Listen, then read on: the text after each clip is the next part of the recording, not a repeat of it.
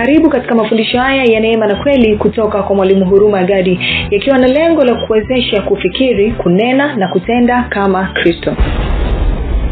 Tuanze mstari wa kumi na nane tena mpaka ishiri na mbili. Bwana yesu asifiwe. Anasema hata asubuhi alipokuwa akienda mjini aliona njaa akaona mtini mmoja kando ya njia akauendea asione kitu juu yake ila majani tu akauambia yasipatikane matunda kwako tangu leo hata milele. Mtini ukanyauka mara. Wanafunzi walipoona walistaajabu wakisema jinsi gani mtini umenyauka mara? Yesu akajibu akawaambia amin nawaambia mkiwa na imani msipokuwa na shaka mtafanya si hilo la mtini tu lakini hata mkiuambia mlima huu ng'oko katupwe baharini litatendeka na yoyote mtakayoyaomba katika sala mkiamini mtapokea. Sawa najua umesema amen. Sasa sikiliza hii.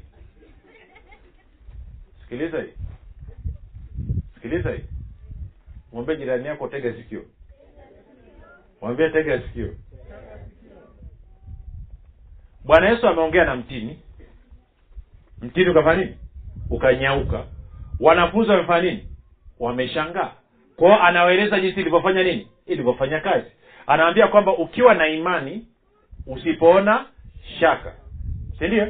Ukiuambia mlima ama mlima utafanya nini utaama.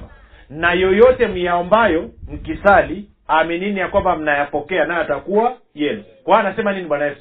Anasema ile sentensi niliyozungumza na mtini ilikuwa ni ombi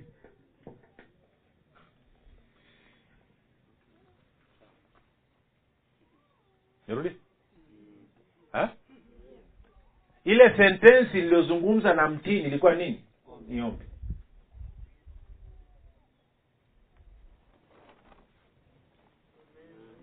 na? Na? Okay.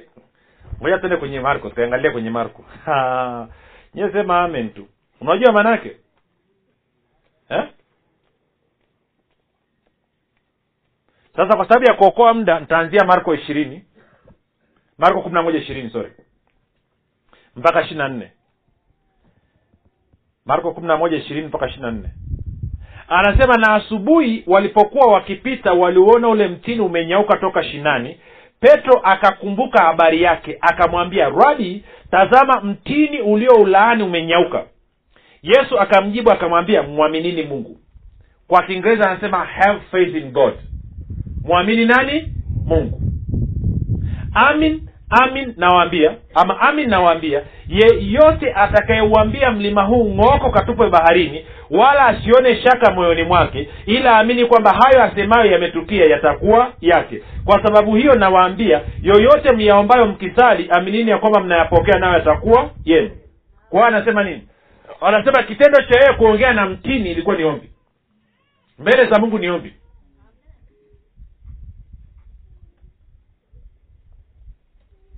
hmm? Sawa? Kwa kila mara unapozungumza mbele za mungu mbele zake mumeachilia nini? Umeachilia nini? Si ombi sio mpaka useme baba katika jina la yesu kristo ninakuja kwa spidi ya hatari mbele zako nikiwa na uhitaji baba nitazame baba mimi mwanao nimekuja baba nina mahitaji baba nina mahitaji kushoto baba nina mahitaji kushoto. Ah. Hata ukiwa unaongea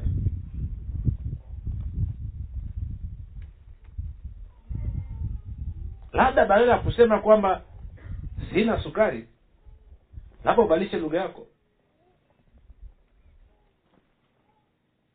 hmm? useme baba asante kwa maana unanijaza kila kitu unachokihitaji sawasawa na wingi wa utajiri wa utukufu wako hivyo katika jina la yesu kristo ninaamini nimepokea sukari kilo tano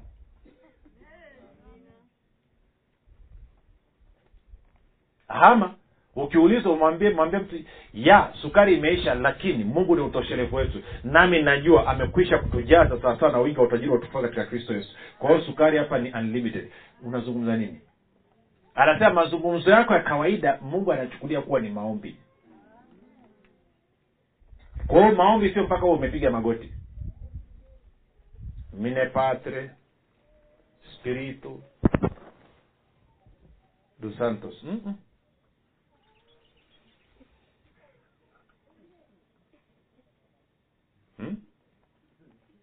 Akajaga dada mmoja. Akasema bwana mtumishi bwana yesu asifiwe Eh, amina eh. nimekuja mtumishi. Eh, kaambia una shida gani?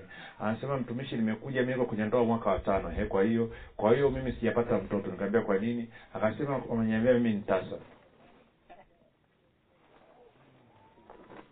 Tasa dada umeokoka?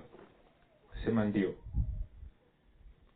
Walikwambia mimi ni nani akasema amesema ni mtumishi wa bwana yesu mtumishi wa mungu. Kaambia umeambiwa vyema. Kwa hiyo umetoka huko nyumbani kwako ukaja hapa kwangu kuja kuniambia uongo. Akasema sijakuelewa mtumishi. Nikaambia umetoka nyumbani kwako kote kuja kuniambia uongo? Akasema unamaanisha nini mtumishi? Nikaambia wapi kwenye bibilia imeandikwa kwamba wewe hautabeba mimba akasema hakuna mahali mtumishi alipoandikwa nikaambia mungu alisema nini? Hakusema zaini mkaongezeke. Akasema alisema. Wapi alishafuta hiyo kauli?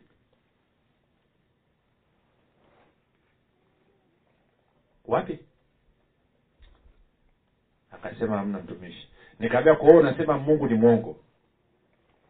Sijasema mtumishi. Ah tumesema umesema wewe ni tasa huwezi kupata mtoto kwa hiyo mungu ni mwongo kwamba neno lake halina nguvu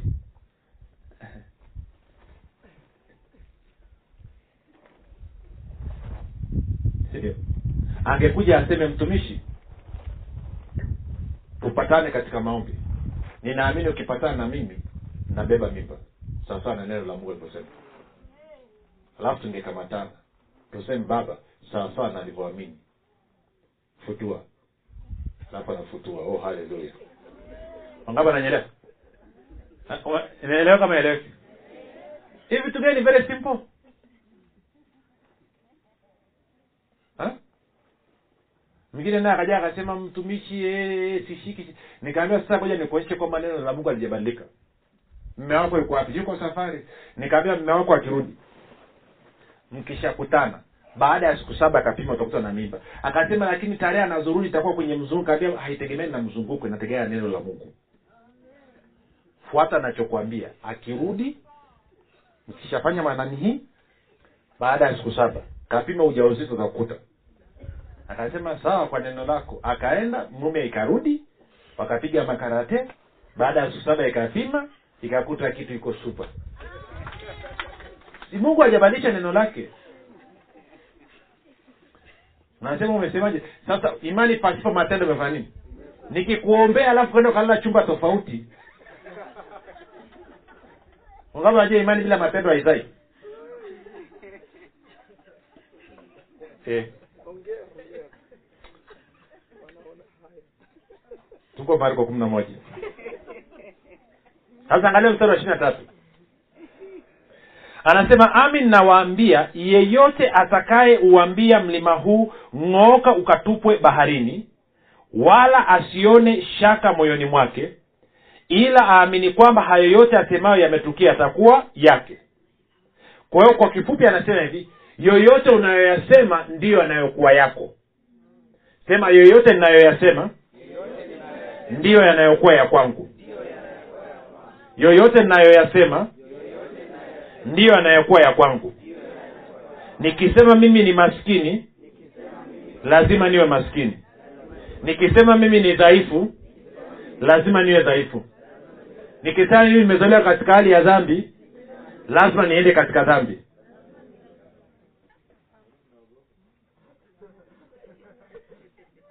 na kwa bahati mbaya sana aliyesema maneno kwako kwa sababu upende kuzungumza vizuri amesema ni yesu. Amesema yale unayoyasema ndio yanayokuwa ya nani? Ya kwako.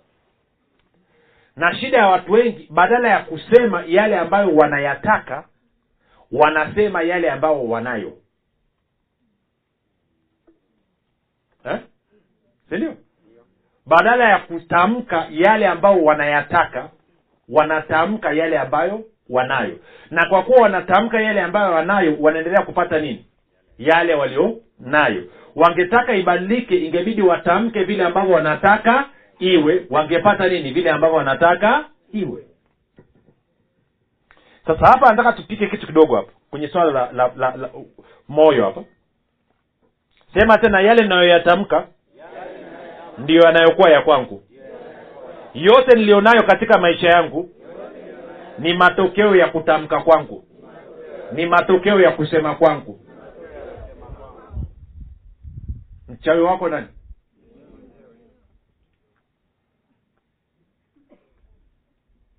Hivi tu ni serious.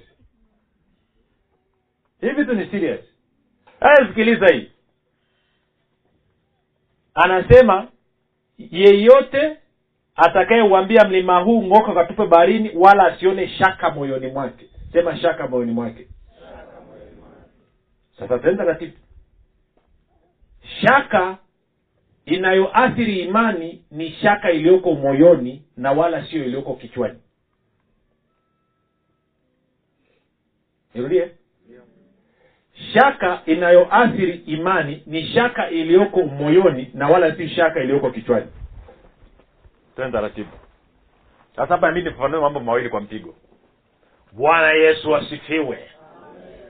Nitajuaje shaka nilionayo iko kichwani na shaka ama iko moyoni?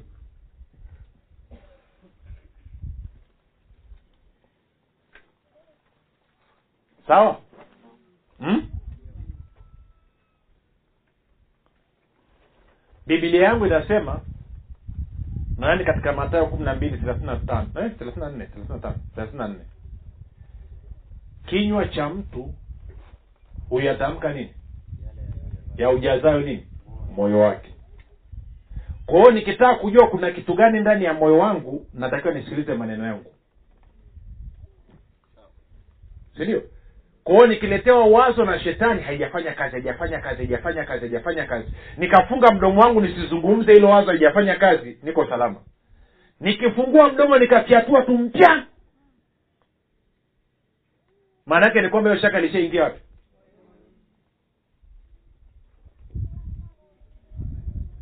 Nitaparudia hapo lakini moja nifafanue hivi. Nini si nini tofauti kati ya kuamini kwa moyo na kuamini kwa akili.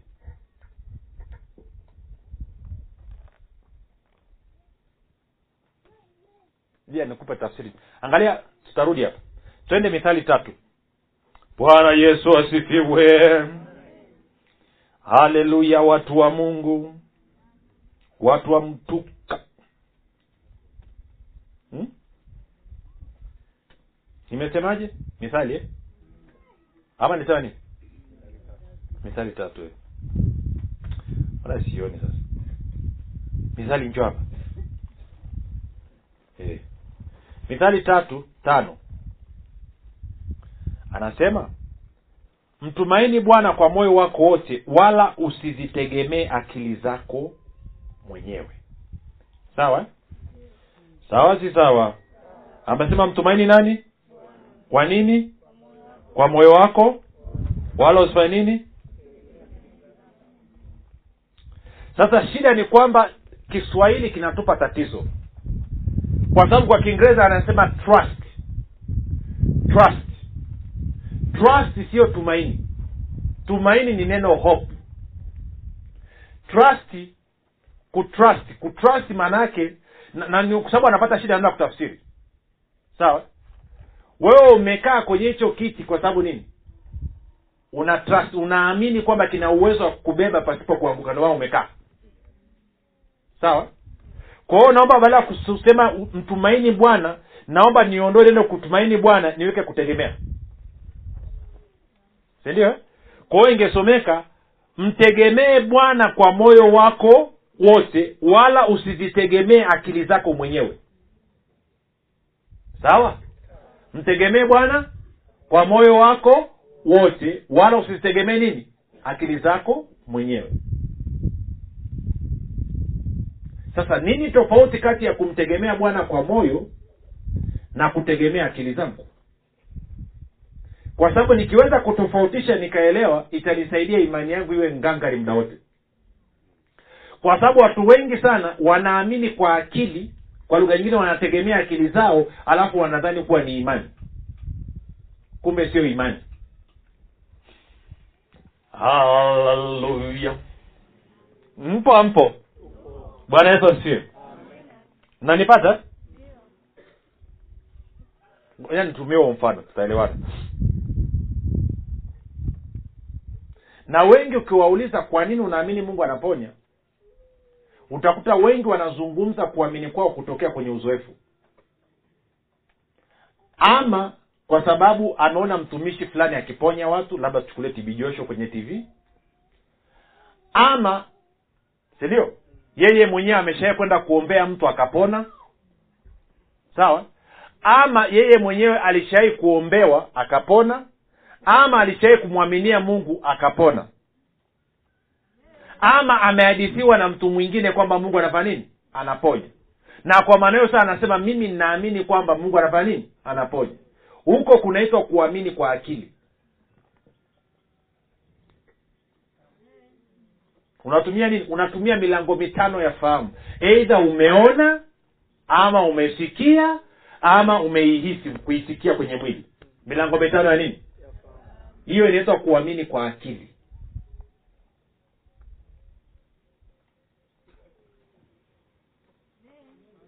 Na ndo asilimia tisini na tisa pointi tisa tisa tisa tisa tisa tisa tisa na robo tatu ya wakristo wako hapo nitarudia histori iliyotokega miaka mingi iliyopita. Alikuja dogo. Very interesting. Dogo jana yake amekuja aletwa Eh, jana yake. Cha pombe hujawahi kuona. Aliyemleta ni rafiki yangu. Tukaenda tukakutana. Sasa mtumishi mtumishi namna yako ni mbovu. Kwa hiyo nimeitwa saa tatu asubuhi tumeenda kwenye kabaa jirani na nyumbani kwangu saa tatu na nusu almost saa nne. Nikakuta huyo rafiki yangu amekaa iko na mdogo wake na jamaa mwingine. Ndo amefika tu. Kwao nami nikaingia. Aya tukasalimiana na nini? Akasema bwana mdogo wangu huyu. Bwana nasumbuliwa na tatizo la pombe. Kwao hiyo mahudumi asubuhi. Dogo hata kunisikiliza hawezi. Sasa kumbuka nami sina muda mrefu sana. Kaa miaka mi- miaka mingapi? Miwili mitatu tangu nimetoka baa. Kwao nafahamu mtu akiamka ambaye ana hangover tunaita rosto watoto wa mjini. Hawezi kusikiliza I huyu akusikilizi akili nawaza atoroke aende kwenye pombe. Kwao nikaita mhudumu kasema mhudumu njo kaambia naomba koka. Kamuza rafiki yangu fulani akasema mi nakunywa sprite. Yule mwingine na sprite. Dogo ilofika kwake akasema sprite. Nikasema acha ujinga unywi sprite. Nikaambia mletee kiroba huyu. Najua mjawai kuona mchungaji wa namna yangu haina shida. Nyie ni watakatifu. Kaza mpe kiroba huyu wote wakatoa macho. Hii mchungaji wa wapi huyu? Biblia anasema mpe mlevi kilevi haleluya ama mjee kusoma mithali. Nikasema mpe kiroba. Kwa sababu najua kama hajanywa hawezi kunisikiliza. Akaletewa kiroba akakata akakamata mikono na akapiga kojo kajasho akatoka. Dogo akaanza kufunguka. Oh haleluya eh? kiroba kinazungumza. Oh haleluya tukapiga piga story pale nikaambia tena nikakuonyesha nyumbani kesho uje asubuhi. Kwa hiyo kesho yake saa mbili asubuhi amekuja. Guess what? Hajalewa yuko mzima. Msafi. Lakini goti linamuuma mguu umevimba chini. Kwa hiyo nikamwombea goti likaclear ule mguu uliovimba chini nikauombea maumivu ya kuondoka. Nikaambia haina shida nenda. Yesu amesha kuponya haina shida. Njoo kesho kuta tuonani wakati anatoka roho akanyuza kwa nini umemwambia ameshapona ni kwa sababu neno langu linasema ameshapona ni kwa sababu umehisi ameshapona ama ni kwa sababu ulionaga mtumishi mwingine amesema hivyo? Nikaambia kwa sababu nimehisi. Akaniambia usirudie tena. Utakiwa umwambie umepona kwa sababu neno langu limesema kwamba amefanya nini? Amepona. Kwa hiyo kuamini kwa moyo ni kutamka na kutenda sawasawa na neno la mungu lilivyosema. Inakuja? Inakuja ikuja na of course baada hapo na habari njema kijana akawa on fire kwa ajili ya yesu. Yani yaani ile ilikuwa kiroba yake tuendelee. Kwa hiyo kuamini kwa moyo ni kufanya maamuzi kusema na kutenda sawasawa na neno la mungu lilivyosema haina uhusiano na wewe unajisikiaje? Haina uhusiano na wewe unaona nini? Haina uhusiano na wewe umesikia taarifa gani? Nikuulize swali. Turudi kwenye mfano wetu wa ugali. Haleluya unataka kupika nini? Ugali. Kwao unaanza na picha ya nini? Ya ugali kwao nimekuja hapo kwako nimekuta ndo umechukua sufuria umeiosha alafu umechochea moto unaanza kuwaka. Nakuuliza unafanya nini? Unaambia nataka kupika nini? Ugali. Si ndio? Sawa? Alafu nakuuliza wa kitu gani? Unasema ugali wa mahindi. Unga huo hapo. Naambia mahindi huwa hayapiki ugali hata siku moja. Utaniambia nini? Hmm? Huyu anasema unaweza ukamcheka wewe utaniambia nini?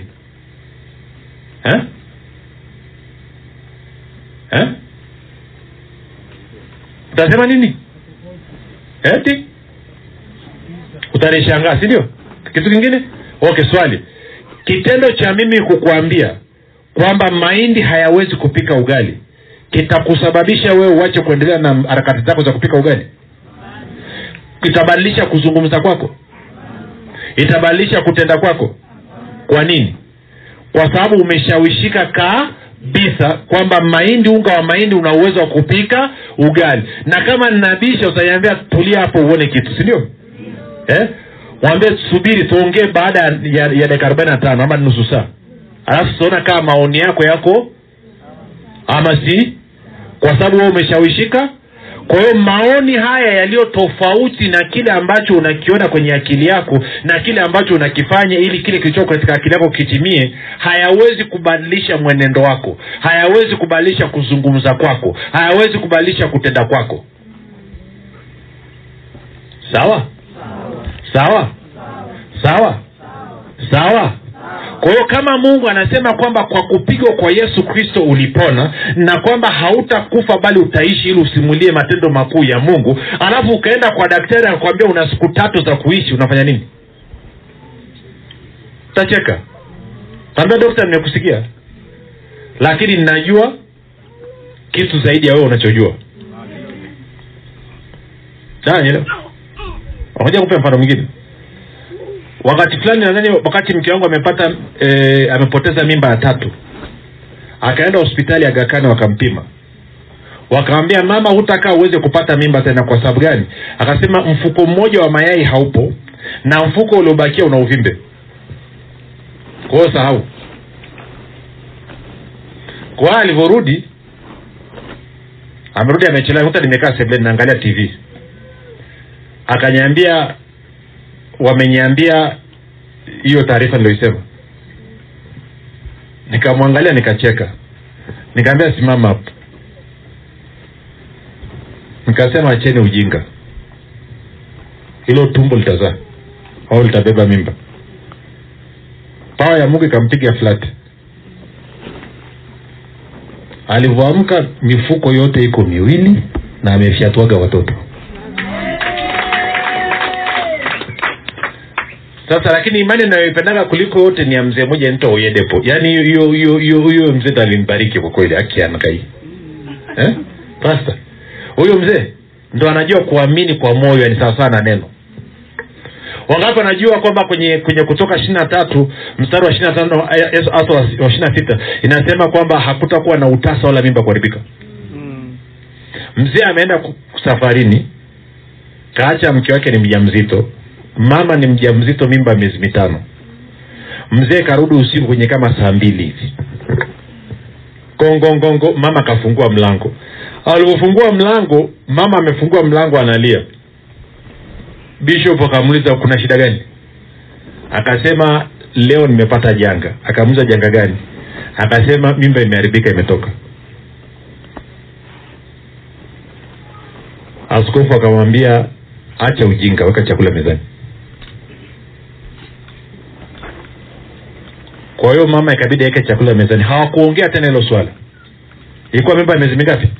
Mitano. Kwao halikuzungumzwa tena. Halikuombewa halikuzungumzwa tena. Ikabidi wale chakula. Walivyomaliza wakaenda wakalala. Miezi tisa baadaye mama akajifungua mtoto safi kabisa.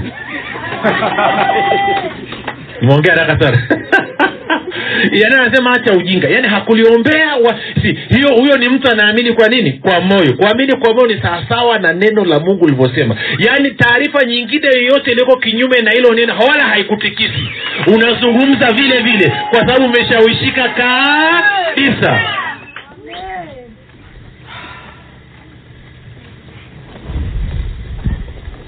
Inakuja ikuji unasemaje hapo basi.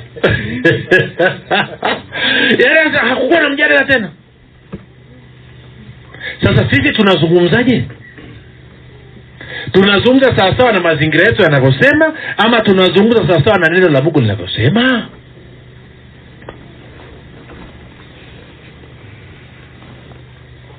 Je unaamini kwa moyo ama unaamini kwa akili yako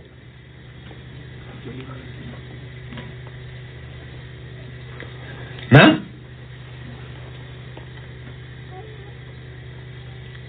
kuamini kwa moyo ni nini? Ni kufanya maamuzi kuongea au kutenda sawasawa na neno la mungu linavyosema.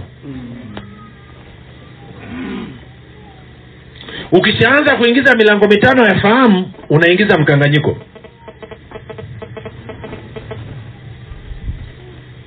Nanyelewa eh? sasa mbona mmeshangaa namna hiyo. Petro alifanya nini? Aliambiwa njoo. Si ndio? Akatembea juu ya maji kwa sababu ya neno la nani? La yesu. Lakini alipoona upepo wa mbisho upepo una nguvu upepo. Akafanya nini? Akaogopa. Akafanya nini? Akaanza kuzungumza kinyume na lile neno na akaanza kutenda kinyume na lile neno akawa ameingiza nini? Shaka na kutokuamini. Akaanza kufanya nini? Kuzama na watu wengi wanachukua hatua kwa sababu ya kile ambacho wamekiona ama kile ambacho wamehadithiwa na mtu ama kile ambacho wanahisi sasa kwa kuwa nimefunga siku tatu najisikia niko karibu na mungu sasa mimi nina imani kwao naenda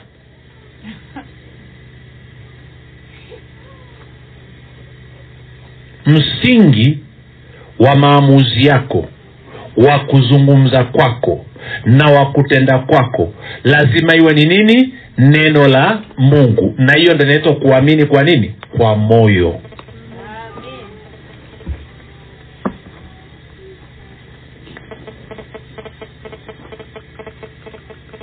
Bwana yesu asifiwe. Mpo ampo? Mpo ampo? Mbona mmekaa kimya sana mnatafakari mnajikagua. Mnaenda mnarudi. Eh, wachaga wanasema mnarudi nacho. Eh, mnaenda. Ndio maana wengi matatizo mengine mmekaa nayo muda mrefu kwa sababu muda mwingi mko katika nini? Njia mbili kwa sababu mnaenda kwa kuona badala ya kwenda kwa imani. Wakorinto wa pili tano saba. Anasa sisi hatuishi hatuenende hatufanyi mambo kwa kuona. Milango mitano ya tunafanya mambo kwa imani. Imani nini? Ni kuwa na uhakika wa kile ambacho mungu amesema mungu anasema neno langu halitanirudia bure. Ama mjawai kusoma hiyo? Kesho tutapita tuangalie jinsi ambavyo neno linavyoingizwa kwenye moyo tunavyosimama nalo mpaka kitu kinatokea. Lakini leo nataka tuweke hiyo ianze kukaa namna hiyo. Inakuja kuja? Sasa turudi kwenye marko kumi na moja. Haleluya yesu ni bwana anatupenda mno. Hata kama haumpendi anakupenda. Pamoja na kwamba unamchukia. Okay marko kumi na moja. Ishirini na tatu. Anasema amin amin nawaambia yeyote yeyote atakayeuambia ngoja nisome mstari kwenye Biblia habari njema. Ah, itanibariki sasa sikia Biblia habari njema anavyosema mstari. Anasema hivi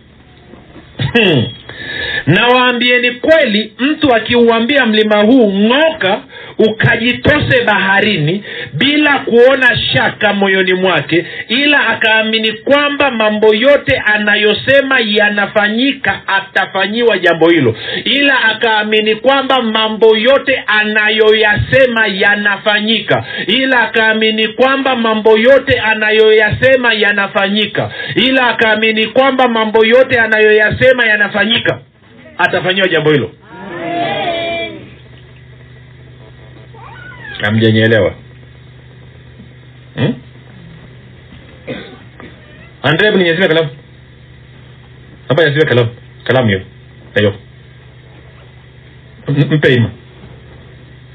Ama sikia lete lete lete nipe tu Eh, mpelekee thomas. Ama acha kaa tu wangapi umeona amefanyia kazi maneno yangu yote? Na hapa anasemaje? Maneno yote anayoyasema yanafanyika.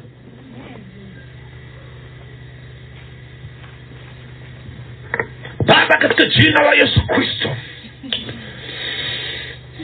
Ninaamini nimepokea shilingi milioni moja kwa ajili ya kununua shamba. Haleluya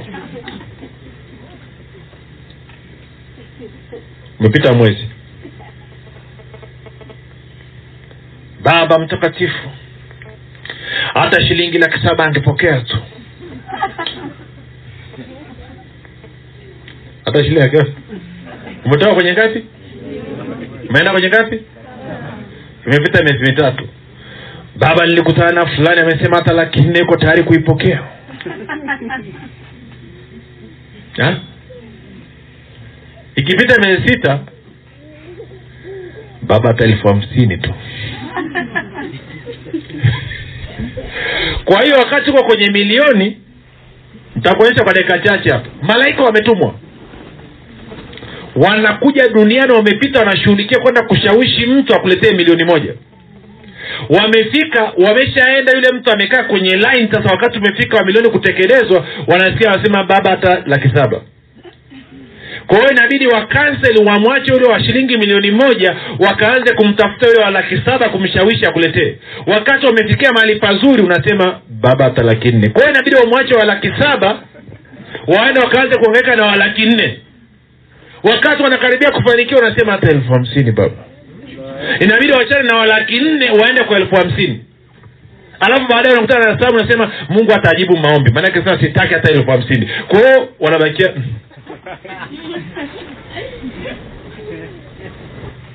okay ngoja tusaidiane kitu. Sasa nataka tutumbukize habari ya ufalme wa mungu nitagusia kidogo afu taendelea nayo kesho. Wangapi wanajua? Mbali ya karama za rohoni. Kwa mfano labda uh, neno la maarifa neno la hekima sijui karama ya uponyaji sijui imani. Vitu vingine vyote vinavyohusiana na maisha yetu ya kila siku vya kutufanya sisi tuweze kuishi vizuri katika mwili huu. Vitu vyote unavyovihitaji viko hapa duniani haviko mbinguni. Saa nyingine mnasahau hilo wapendwa. Hivyo vitu viko hapa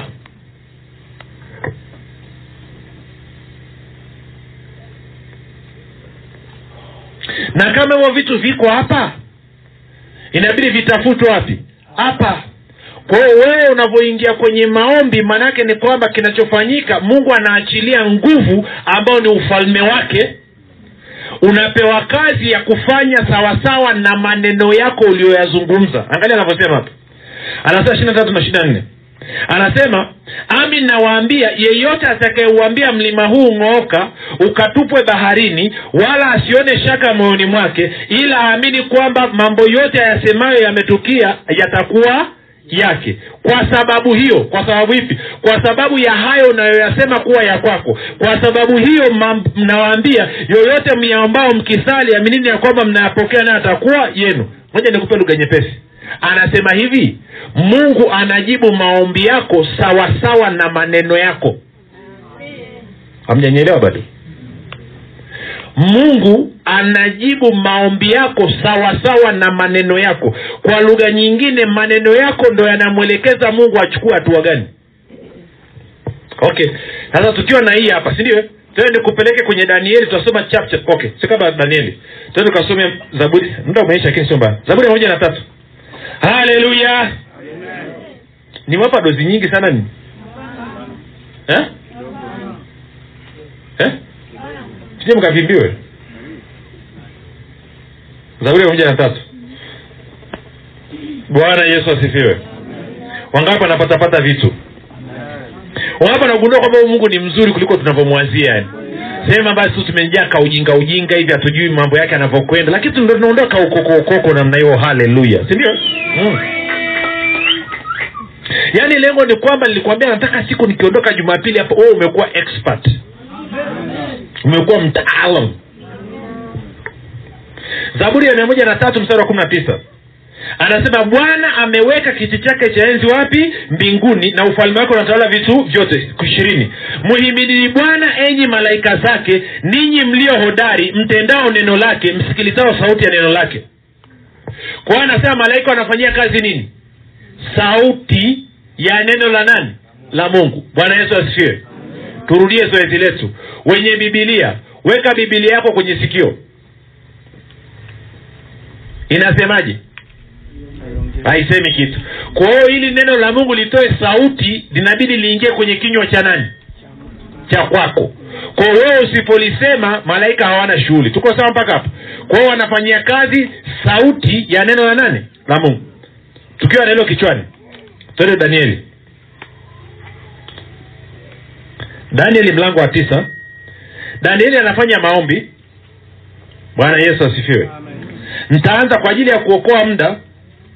Danieli amefanya maombi. Sawa?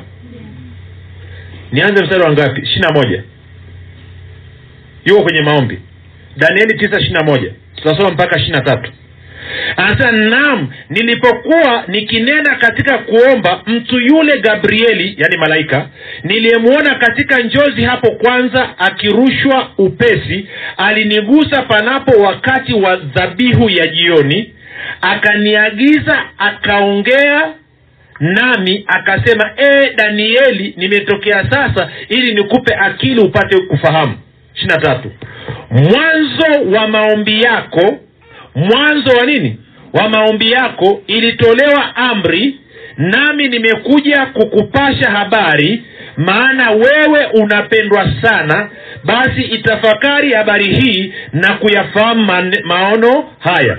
Kwa anasema mwanzo wa maombi yako ilitolewa amri. Sema mwanzo wa maombi yako ilitolewa amri. Okay. Ukienda mlango wa kumi danieli anaomba ombi jingine akiwa anaomba katika ombi jingine akatokewa na gabrieli tena. Sawa? Sasa angalia mstari wa kumi na moja. Danieli kumi kumi na moja. Nitasoma mpaka kumi na mbili.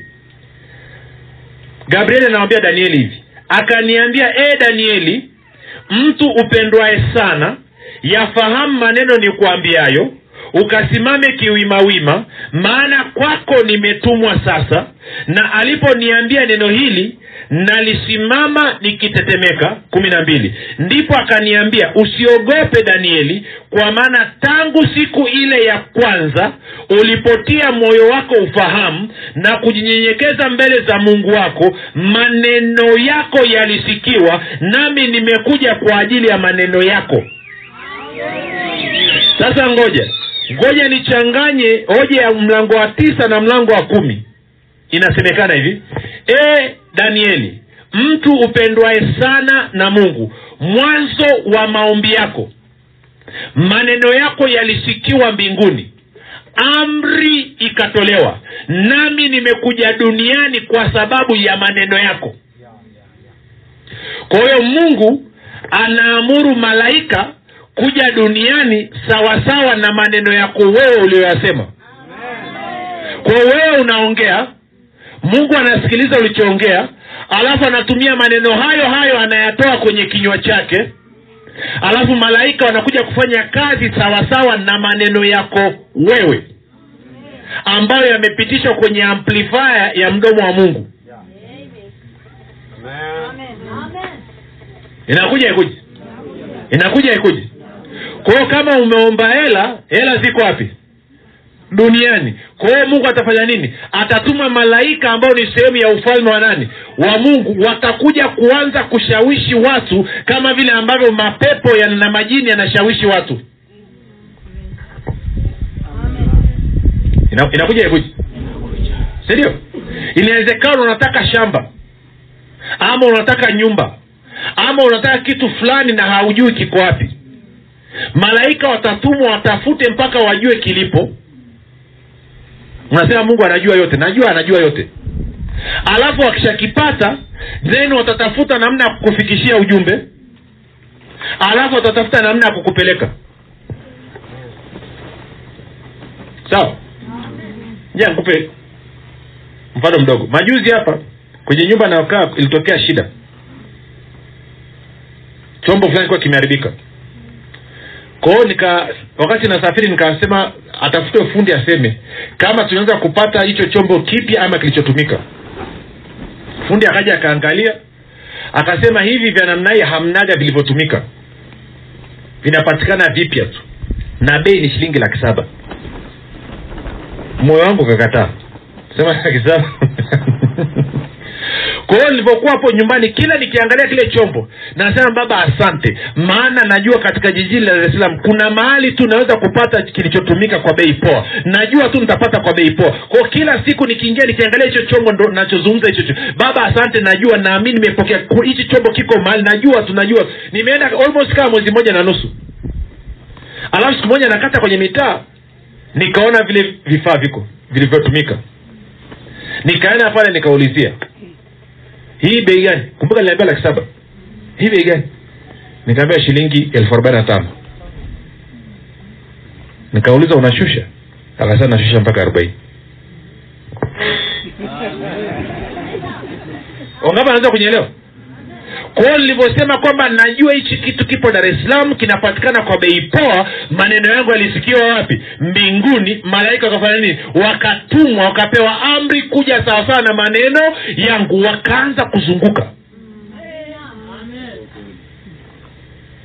Inakuja ikuji inakuja ikuji kwao jambo lolote unalolihitaji kwa ajili ya mwili wako kumbuka tuliona pia malaika wanashirika kwenye uponyaji kwa hiyo ukisema naamini nimepokea uponyaji wangu si ndio? Wakati mwingine ni malaika wanatumwa wanakuja kukuhudumia. Sio wakati wote ni roho mtakatifu anakuhudumia. Si tunavyosema mungu amejibu ma- ama si mungu anasema nitakufanyia watu wengi wanatafsiri vibaya. Moja na, mfano napenda kutoa ni huu.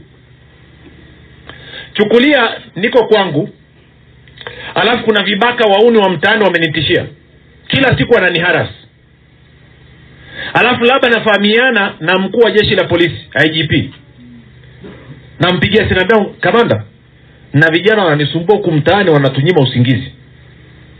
Naomba unisaidie. Ni wazururaji wavuta bangi wanafanya fujo. Anasema haina shida. Hiyo mitaa kwenu nasema hey, hasa ntashughulikia haina shida. Sawa? Anakata simu. Masaa matano sita baadaye simu inalia napokea. Naambia wewe urumagadi eh. ocd hapa. Wakinondoni. Nimeambia huko maeneo fulani eh. natuma vijana wanakuja hapo nawapa namba yangu namba ya kwako. Natuma defender tano za ffu defender zinakuja. Vijana wanakusanywa wote. Story imeisha. Sindio nikikutana na wewe nitakwambia nini? Namshukuru nani igp sio mungu. Mungu kwani mungu nakuja kuondoa namshukuru nani? Igp nina maana siku unakuja sema mwalimu ana vibaka hapa vipi? Nasema asia igp mwema sana. Nilimpigia simu rafiki yangu akanisaidia akawaondoa wote hao. Okay aliondoa ni igp ama ni vijana wake ndio walikuja wakaondoa? Kwa hiyo na wewe unapomwomba mungu anapojibu anatuma nani? Malaika wanakuja wanafanya hiyo kazi. Utamshukuru mungu lakini waliopiga mzigo ni nani? Malaika inakuja ama ikuji na wale malaika wanatumwa wanaagizwa sawasawa na nini? Na maneno yako. Aamini kwamba maneno yote anayoyasema yanafanyika. Wangawa nanyelewa inakuja ikuji inakuja ikuji kwa tunaamini kwa nini? Kwa moyo. Kuamini kwa moyo ni, ni vipi? Ni kufanya maamuzi kusema na kutenda sawasawa na neno la mungu lilivyosema. Ama kwa lugha nyingine ni kufanya maamuzi kusema na kutenda kwa kukubaliana na kile ambacho neno la mungu linasema japokuwa mazingira yanazungumza tofauti. Tuko sawa? Bwana alibariki neno lake. Kweli muda ulikuwa umeisha. Haleluya nimeeleweka ama sieleweka haleluya. Haleluya. Kwa hiyo pendekezo langu ni hili. Watumishi mfanye mpango muu mnae kunyaka kajamaa, watu wasikilize. Seriously?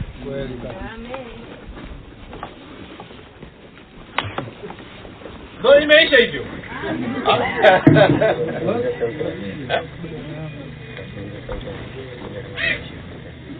anasema tumemaliza.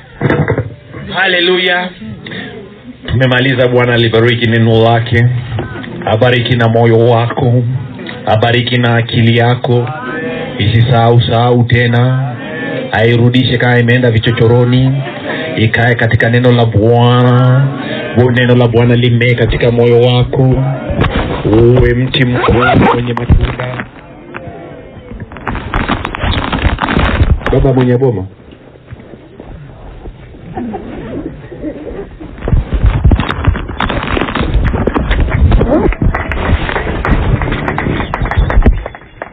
simama juu makofi na vigelegele kwa bwana yesu.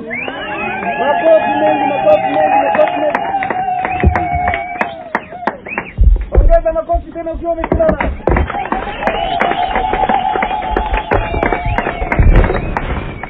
Tena na tena. Makofi ya juu. Makofi ya juu makofi ya juu. Mpaka kule nyuma. Piga makofi kwa bwana yesu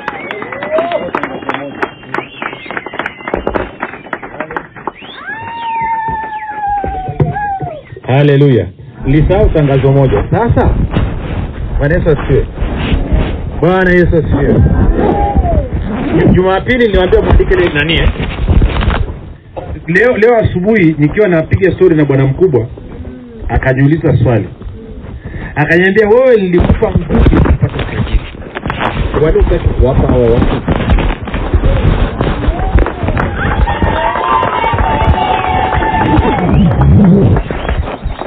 akaniambia jumapili. Nataka uwapatie sawa? Hiyo nguvu inatoka sawasawa na kumbukumbu la torati nane kumi na nane. Sawa? Sasa maandalio ya moyo huwa ni ya mungu. Jawabu la ulimi linatoka kwa mwanadamu. Eh? maandalio ya moyo ni ya nani na jawabu linatoka kwa nani? Sawa. Sasa nakufundisha yote haya si ndio? Ili jumapili tukisha kukabidhi utakuwa umeshawishika kabisa kwamba wewe unao nguvu ya kupata nini? Utajiri. Na kwa maneo utaenda kufanya nini? Kuitumia. Na yesu nakumbuka sentensi ya bwana yesu na iwe kwako sawa sawa na ulivyo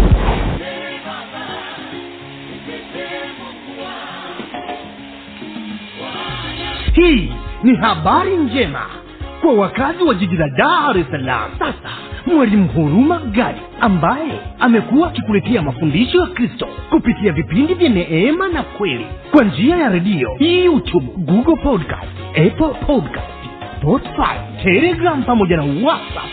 Anapenda kukujulisha kuwa sasa unaweza kushiriki ibada iliyojaa nguvu ya roho mtakatifu na kweli ya kristo. Ibada hizi zitafanyika katika ukumbi wa dreamland uliopo mbezi bichi bondeni jijini dar es salaam. Ibada hizi zitafanyika siku ya jumapili kuanzia saa tatu kamili za asubuhi hadi saa saba kamili za mchana ambapo mwalimu huruma gadi atafunua kweli ya kristo katika nguvu za roho mtakatifu. Wagonjwa watahudumiwa na kupokea uponyaji. Wenye vifungo watafunguliwa na kuwekwa huru. Na kwa siku za jumatano ni ibada ya ushirika mtakatifu pamoja na maombezi itakayoanza saa kumi na moja za jioni hadi hadi? saa moja na dakika thelathini ibada hizi zitafanyika katika ukumbi wa dreamland uliopo mbezi bichi bondeni jijini dar es salaam. Au kwa mawasiliano zaidi piga simu nambari sifuri saba sitini na nne mia tano mia mbili arobaini na mbili au sifuri saba nane tisa mia tano mia mbili arobaini na mbili au sifuri sita saba tatu mia tano arobaini na mbili. Kumbuka ni kweli unayoijua? Ndiyo itakayokuweka huru. Umekuwa ukisikiliza mafundisho ya neema na kweli kutoka kwa mwalimu huruma gadi kama una ushuhuda ama maswali ama unahitaji kuombewa tupigie simu namba 7645242 au 6735242 au tuandikie barua pepe info at neema na kweli org